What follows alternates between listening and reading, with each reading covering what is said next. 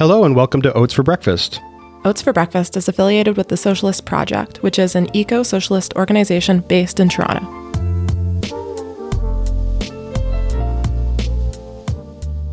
My name is Brent. My name's Laura. Today we are going to be chatting with Adam King about labor standards in the US and Canada. Adam's a sociologist. He currently holds a postdoctoral fellowship at York University.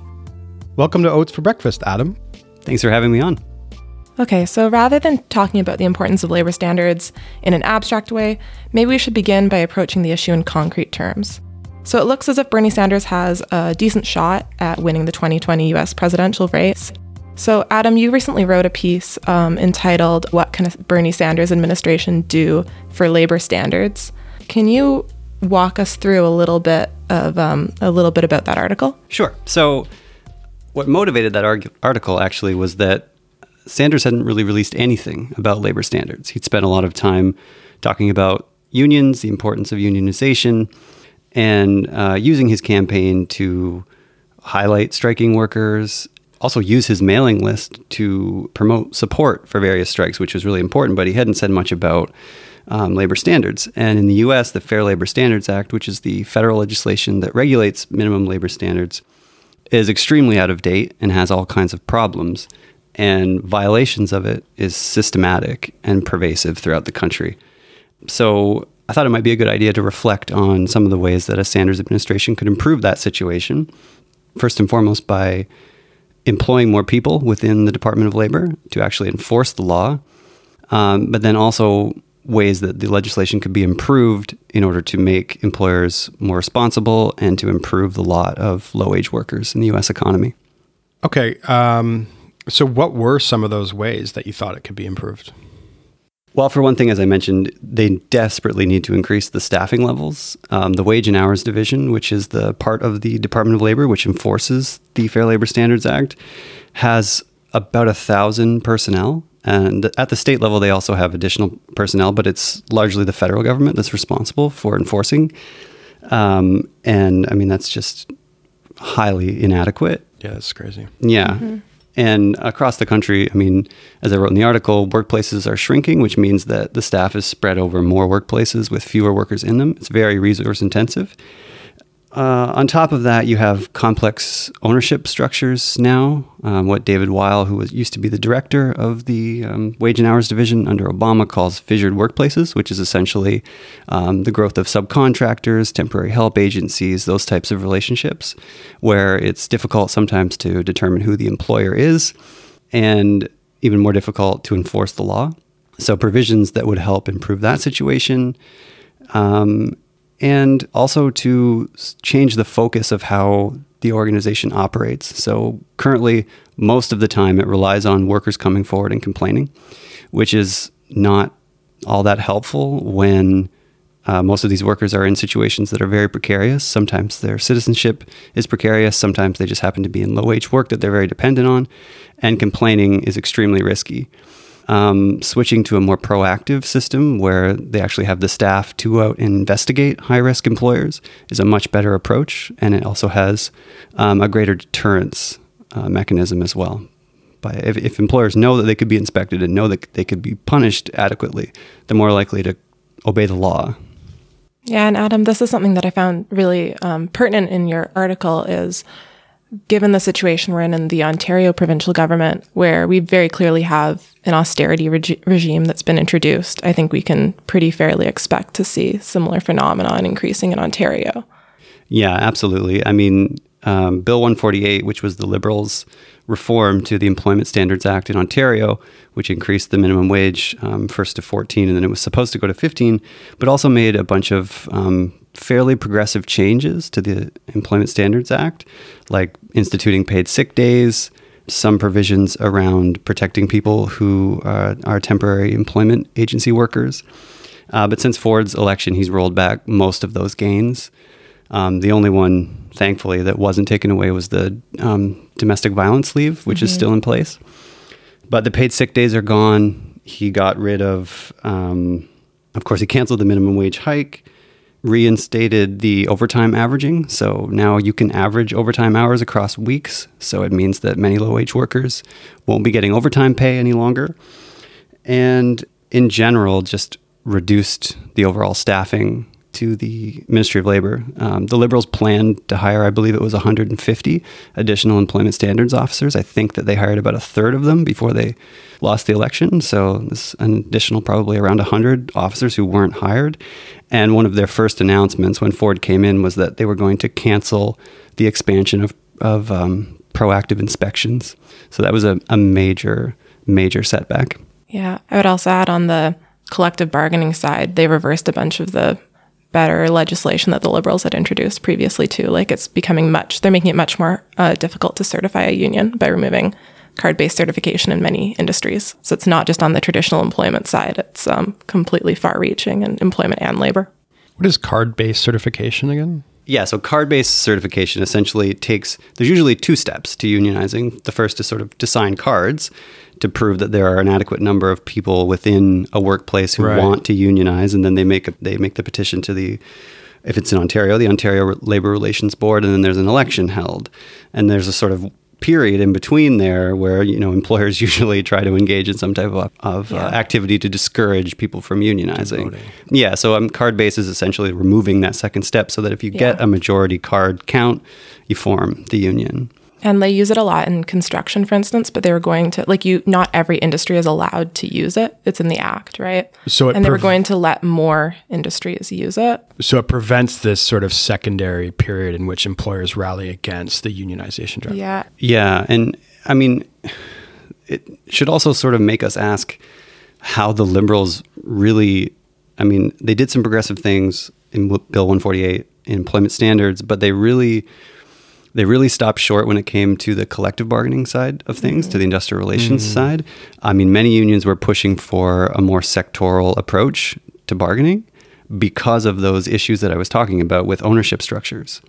It's very, very difficult to organize in our contemporary economy because of the growth of these strange employment relationships where I mean, like take franchising for for instance if somebody wants to organize a Tim Hortons they literally have to go Tim Hortons by Tim Hortons to organize those That's- workers That's that's it's never going to happen, Yeah. right? And anybody who's able to organize one particular franchise, all they're really doing is putting that franchise at a strategic disadvantage in terms of its profitability relative to other Yeah. Tim Hortons. I mean, that's the argument against it.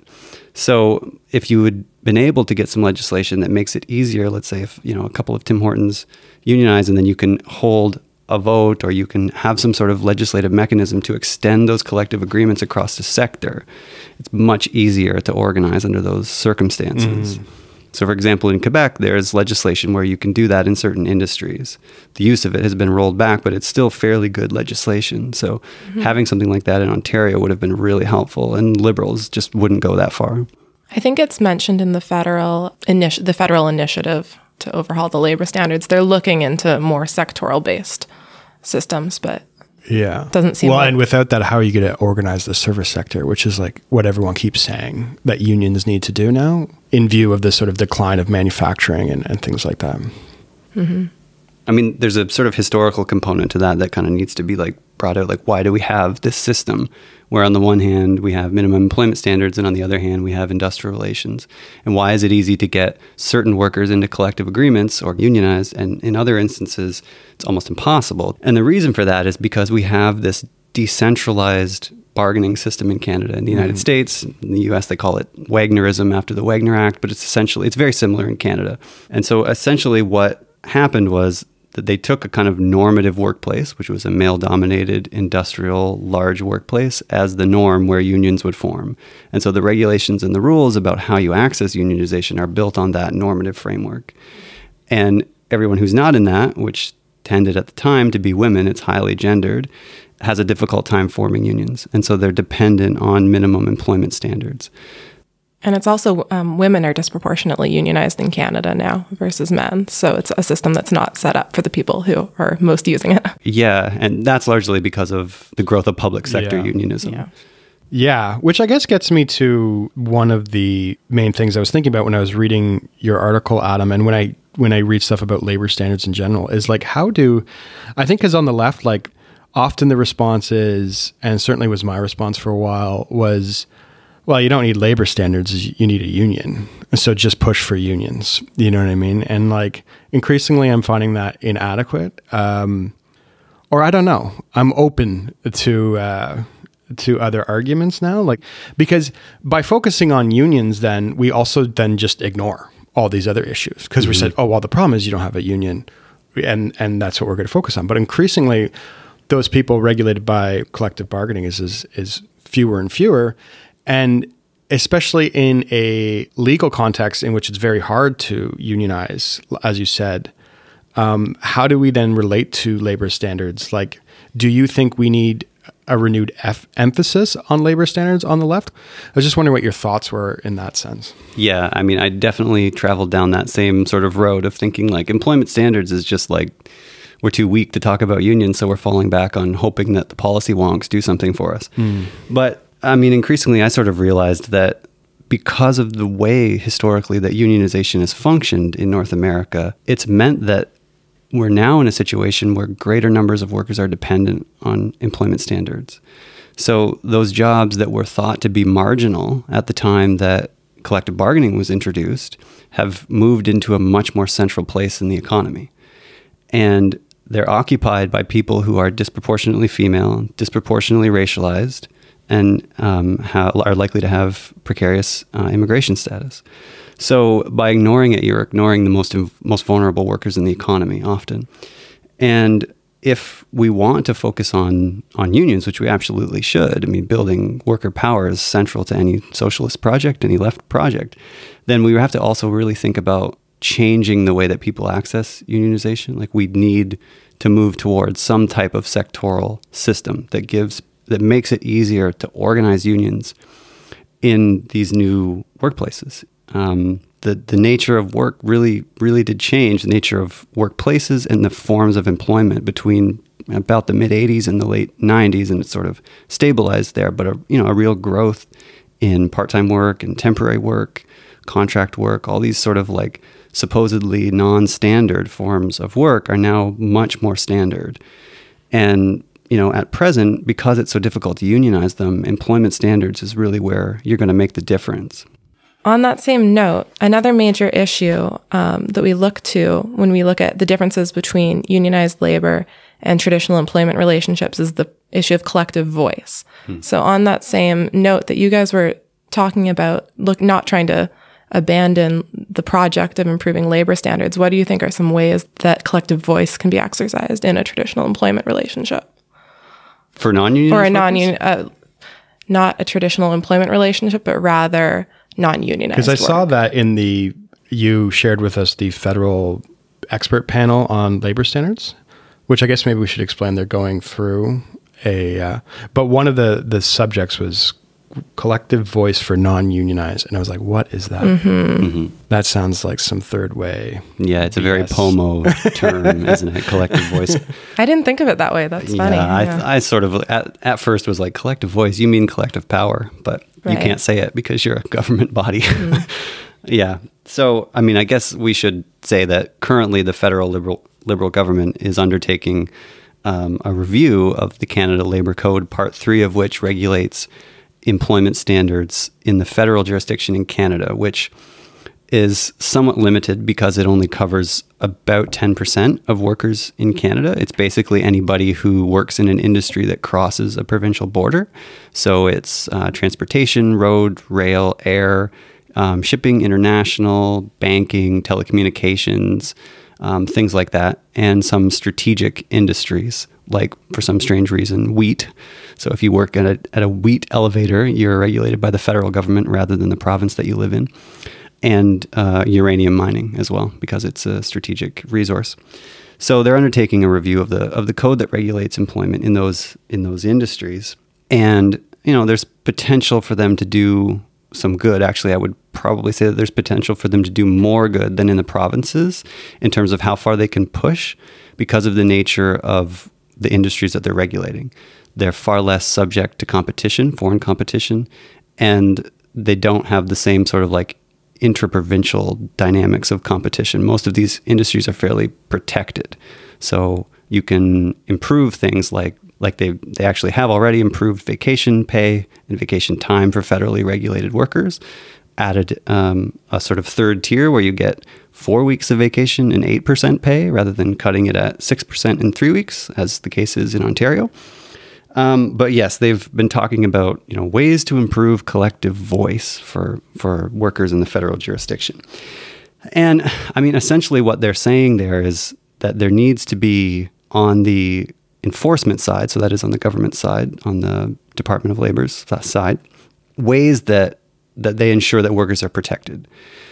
Um, because when you look at, for example, who complains, that this is a good example. I mean, who complains when they have their rights uh, violated? It's workers who feel protected enough to complain. So the administrative data that we're looking at tells you a sort, it gives you a profile about who complains. So you know, it gives you a sense of where there are violations, but it doesn't necessarily give you a really accurate sense because there could be a lot of violations in sectors where workers are too vulnerable to complain. So, one way of providing voice is to just ensure that there's the administrative supports there so that people can actually exercise their rights under the law. And there's a few alternative models that are sort of under consideration in some in some spaces, uh, such as workers' councils, mm-hmm. um, which I believe is like the European model that has been somewhat successful. Yeah, and there's also like workers' action centers. Mm-hmm. Um, so one thing that's different between the federal jurisdiction and say Ontario is that in the federal jurisdiction, third parties can lodge complaints, and in Ontario that you can't do that. So uh. the employee needs to lodge the complaint um, if they've say had their wages stolen. So what that usually translates into is that most workers who complain about a workplace violation have already left that job most of the complaints emanate from people who are no longer employed with the employer they're complaining about because they were too afraid to do it when mm-hmm. they still mm-hmm. worked there. Mm-hmm. Uh, so in the federal jurisdiction, what essentially a workers' action center can lodge a complaint on behalf of an anonymous employee. So that's a uh, also a really positive mechanism. That's pretty good. Probably not as uh, panacea, but no. Uh, yeah, that's pretty good. Um, yeah, maybe we can talk more about like the liberals' relationship to employment standards because what I found is kind of they were hesitant, like you said before, to improve the ability for employer for employees to unionize. Mm-hmm. Um, and it kind of speaks to a broader sort of trend that some uh, industrial relations scholars have like pointed to of a sort of individualization of the employment relationship or employment protection kind of. Mm-hmm. So you know, some people I've read who have who've talked about like how this is a particular like a third way type dynamic of substituting employment standards for collective regulation. The third way being like Tony Blair, Bill Clinton, these sort of 90s center left figures who tried to shift uh, well, who successfully, very successfully shifted social democracy to the right almost, right? Mm-hmm. And sort of emphasized this is the new sort of social democracy in which we are, you know, we're, we're here to promote competitiveness of industry, but also sort of protect workers. And that protection came in sort of like employment standards.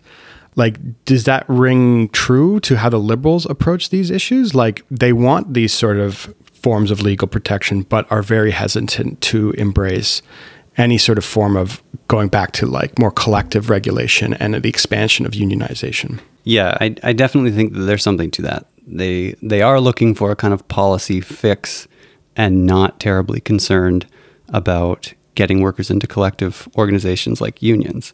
I mean, that's just not who their constituency is, right? Mm-hmm. I mean, they're not a labor party. Mm-hmm. And even, you know, our labor party, NDP, is not particularly strong in that area either one thing that not certainly not to make apologies for the third way folks, but I mean they also did come at the sort of height of when these changes to the economy were really sort of in full tilt. I mean, mm-hmm. the move towards services, deindustrialization, mm-hmm. these complex ownership relationships.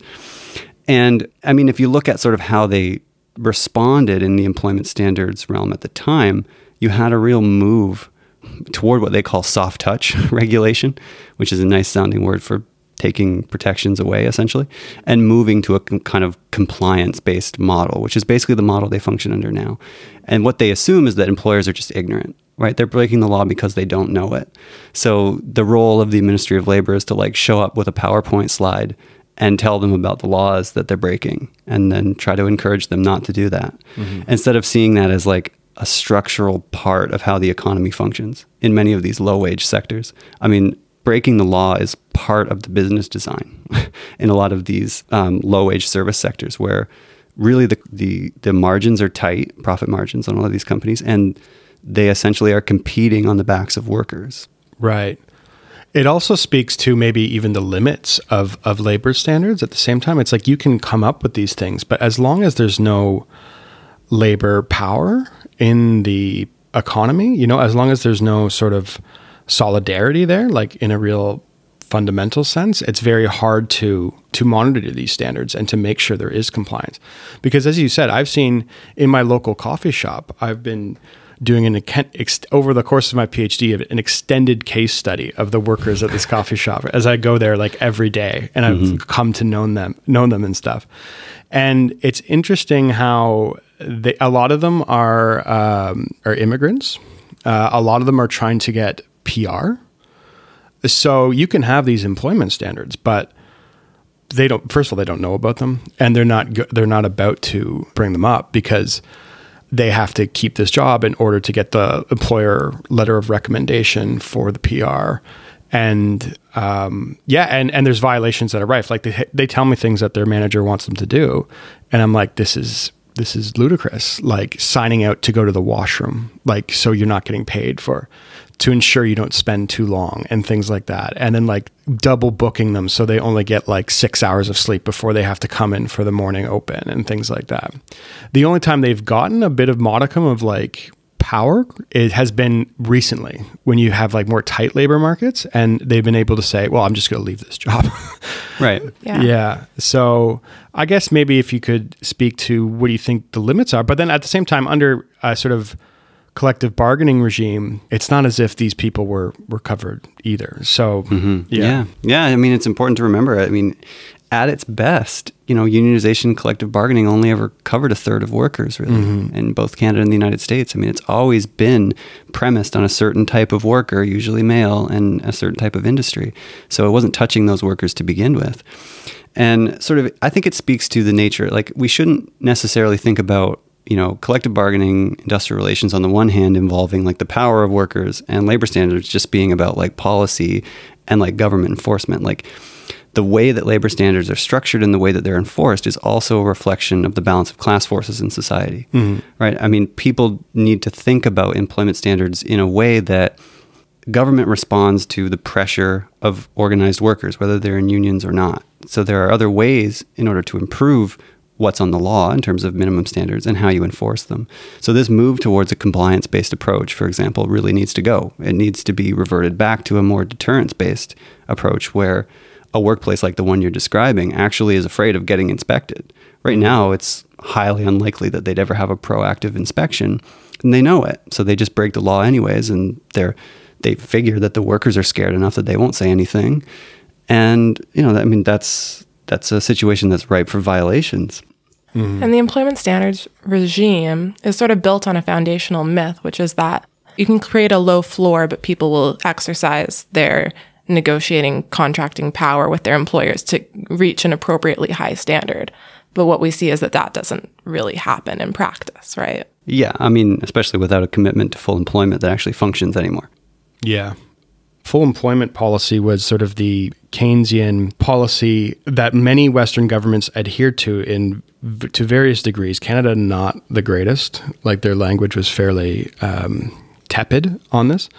Uh, but to maintain full employment in the economy, which they meant basically male full employment, you know, usually, but um, of like a low of like two to three percent unemployment is what you're going for in the neoliberal period, I find what has happened is kind of like full, full employment policy has just like gone to the wayside. And what is left of full employment policy has tended to be an emphasis on skills and training and things like that. Like, so governments, instead of proactively trying to maintain full employment, it's now up to the individual and we'll give you some assistance to be employed. Does that make sense? Yeah. I mean, at an ideological level, it's basically government has stopped thinking about employment or unemployment as a collective project right. that they should have a central place in in regulating and organizing, and more a matter of like people's individual human capital. So if you're unemployed, it's because you don't have the right skills or the right education or you haven't tried hard enough. Mm-hmm. So, you know, employment policy should basically be geared toward kicking you off whatever supports are available while you're unemployed and getting you back into the labor market. And that labor market, of course, is increasingly a low wage labor market. Well, when I first heard of full employment in my undergrad, I thought the professor who was talking to me about it was lying. I was like, "That's that's not that couldn't have been a policy at some point." But uh, Yeah. so that and and my students are certainly the same way. Like they don't think they don't think that's something the government can do. Right. You know, in terms of what I was talking about with the compliance based model, I mean, a move back away from that toward deterrence. Like one thing comes to mind that I forgot to mention that I should mention is that along with that compliance based model has been this move toward a kind of like mediation relationship. So, say you're a worker, for example, who hasn't been receiving uh, his or her vacation pay, and you lodge a complaint about it. Increasingly, what will happen is that employment standards officer will try to institute a mediation relationship between you and your employer rather than go in and sort of like investigate it as a, a breach of the law and ensure that you get what's owed to you. They instead try to like mediate the situation. And what increasingly what we find is that workers are sort of bargaining down their rights in those situations. Like maybe you get half the vacation pay that you're owed. And that way they can close the case and move on to the next one. And understaffed agencies move towards that kind of a model. So rather than enforce the law, they kind of like mediate this relationship that is highly unequal to begin with. Yeah, that's like um, landlords too. It's Landlords entirely built stuff. on the same Yeah. model. Yeah. Yeah. Um, so, Adam, uh, we began the interview with a broad look at uh, the U.S. federal election and what Bernie Sanders proposes for changes. How? What do you see for as recommendations for Canada? Like, what can we do in Canada to improve our situation? I guess I'll start by saying that the Liberal government, federally, Trudeau's government, has done a couple of things that are worth noting. So, this expert panel that we've been talking about has been making recommendations since around 2017. So, the budget in 2018, they introduced an omnibus bill which contained several changes to the federal labor code. So, um, for starters, they extended the length of parental leave, which was nice to see. Although without a match in EI benefits, it's a bit hollow. Um, so that could be improved. Um, on a number of leaves, they removed um, eligibility requirements. So before, in order to access like a sickness leave, for example, you would need to be employed by the same employer for usually like three to six months, depending on what the leave is. So they got rid of those. So on your date of hire, if you happen to get sick, you can take a long-term sickness leave. That's a. It sounds like a minor step, but it's actually really important because most of the people who were formerly denied access those leaves again tended to be the people who are in non-standard forms of employment like women for example. Much harder to access um, paid leaves. So they've made that easier which is good. And they introduced what's called a reverse onus clause which goes back to this issue that we were talking about around uh, complex employment structures. So independent contracting has been a major issue recently. It's essentially where an employer classifies you as not an employee, but an independent contractor. It's like a business to business relationship instead of treating you like an employee. And what that does is remove all your rights to employment standards altogether. So, no rights around minimum wage or working time or access to holidays or uh, vacation pay, anything like that. And also removes things like contributions to employment insurance and access to the program and the Canadian pension plan.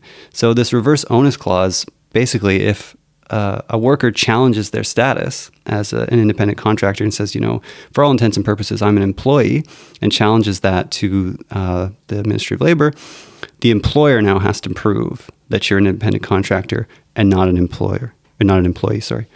So that's an important step. Um, it potentially lays the groundwork for getting rid of a lot of this uh, misclassification of people as independent contractors. It's a big step. They recently did something like that in California as well. If we could get provisions like that across the country, it would be very helpful. It would effectively move a lot of people back into a traditional employment relationship where they could properly access their rights. all of those things, not to put a like dark spin on it, are highly precarious given the federal election that's looming this looming October. election, I mean, yeah. we could very much see a similar dynamic play out that we saw in Ontario. That Scheer gets elected and removes this, these sort of minor progressive provisions that the Liberals have put in place.